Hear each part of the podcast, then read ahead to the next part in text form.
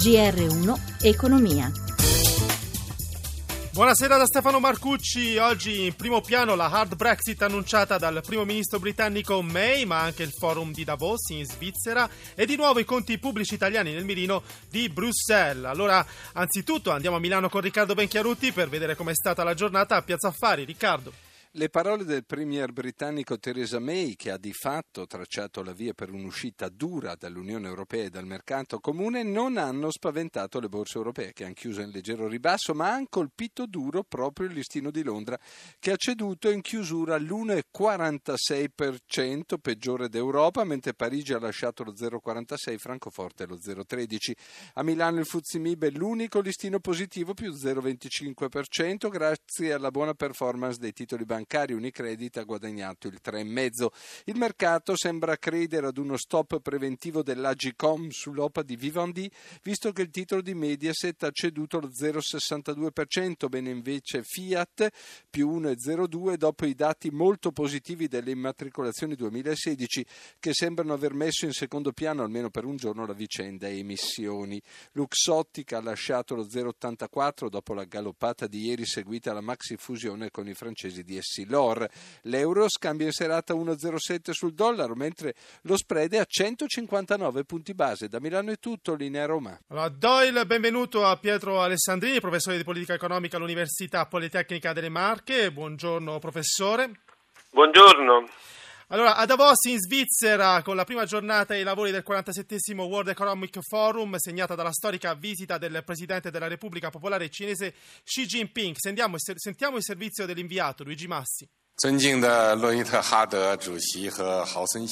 I problemi del mondo, dice il presidente Xi Jinping, non sono causati dalla globalizzazione economica che in molti oggi vedono come un vaso di Pandora. Il sottotesto è la Cina non si ferma, proseguirà nei suoi sforzi di ottenere lo status di economia di mercato in sede di WTO, un'organizzazione del commercio che il presidente definisce obsoleta. Sembra quasi un proclama al mondo che attende nella settimana dell'insediamento di Donald Trump le mosse del presidente degli Stati Uniti. Stati Uniti qui a Davos volutamente in posizione posizione defilata con il paradosso che mentre la Cina a guida comunista cerca l'apertura internazionale, i mercati e chiede addirittura il rispetto dell'accordo sul clima di Parigi criticato proprio da Trump, gli Stati Uniti, patria del capitalismo, sembrano avvicinarsi al protezionismo isolazionista. Ma né la Cina né gli Stati Uniti vogliono una guerra commerciale, dice Anthony Scaramucci, figura chiave, finanziere e fedelissimo di Trump dopo aver simpatizzato per Obama. Ma al forum, oltre all'economia e alla geopolitica, si trovano spunti interessanti anche sui temi della disuguaglianza sociale come Water Water.org, progetto fondato nel 2009 e portato avanti dall'attore statunitense Matt Damon.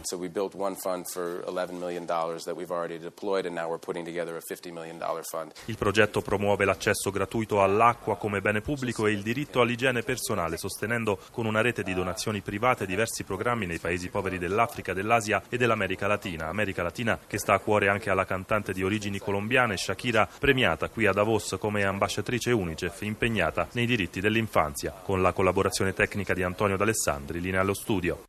Professore, le chiedo subito un commento su questo paradosso emerso a Davos in, di una Cina impegnata nella difesa del libero mercato e della globalizzazione contro gli Stati Uniti che invece in questa fase si trovano sul fronte opposto del protezionismo secondo la dottrina di Donald Trump. Ma è un discorso importante, soprattutto se corrisponderà ad azioni concrete di liberalizzazione della Cina, che non è ancora un'economia di mercato, come è stato detto nel servizio, è atto a politiche economiche molto dirigiste e asimmetriche. Un'azione concreta è la promessa del presidente Xi a evitare svalutazioni competitive della moneta cinese, questo è un dato significativo. E poi è importante che il presidente cinese sia andato in netta contrapposizione sulle proposte di Trump di protezionismo, poi si tratterà di verificare quanto saranno poi realizzate, spero di no, e di contrarietà alle politiche ambientali. Ha ragione Xi a considerare tutti perdenti da guerre commerciali che porterebbero a far prevalere i nazionalismi che in passato passato la storia ci insegna hanno accentuato le conflittualità internazionali. Ha anche difeso gli accordi di Parigi per interventi contro il cambiamento climatico e questa è la migliore notizia che viene da Davos, da Davos a mio parere, visto che la Cina è una delle principali fonti di inquinamento. Rimaniamo agli esteri con la hard Brexit, la Brexit dura annunciata da Theresa May, sentita in sottofondo il primo ministro britannico che oggi ha chiarito almeno due punti. Il Parlamento britannico voterà una volta raggiunto l'accordo tra Regno Unito e Unione Europea e Brexit vuol dire non poter restare all'interno del mercato unico. May dice invece di voler negoziare un nuovo trattato bilaterale tra Europa e Gran Bretagna. Professore, le sembra convincente questo programma?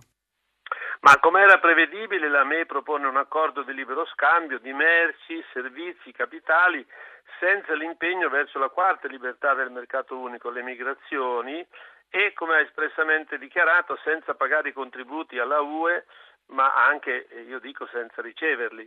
Un atteggiamento che conferma con chiarezza il piede dentro e il piede fuori che il Regno Unito ha sempre tenuto in modo opportunistico chiedendo eh, continuamente deroghe. Ricordo che non ha accettato l'euro e non ne ha mai subito i vincoli.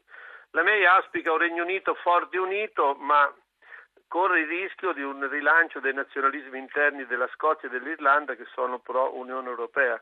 È disposto ad aderire a singoli programmi con l'Europa, insomma eh, vuole un'Europa alla carte con libertà di scelta e a questo punto l'Unione Europea deve rispondere, l'Unione Europea 27 dovrà rispondere con concreti passi avanti verso l'integrazione istituzionale alle sfide poste da Trump e proprio dalla May.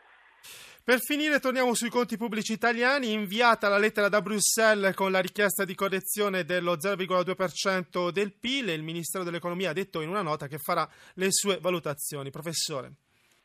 Ma la lettera è giunta nei tempi e nei termini già annunciati. Sono del parere che il nostro governo non debba chiedere deroghe sui tempi dell'aggiustamento richiesto, che in fondo era prevedibile e le risorse si possono trovare anche in poco tempo con risparmi su bonus e sconti fiscali. Dobbiamo puntare sulla nostra credibilità per chiedere in prospettiva un rilancio del processo di sviluppo europeo, che è ciò che veramente conta e ci consentirebbe di liberarci dal vincolo del debito eccessivo sulle nostre risorse.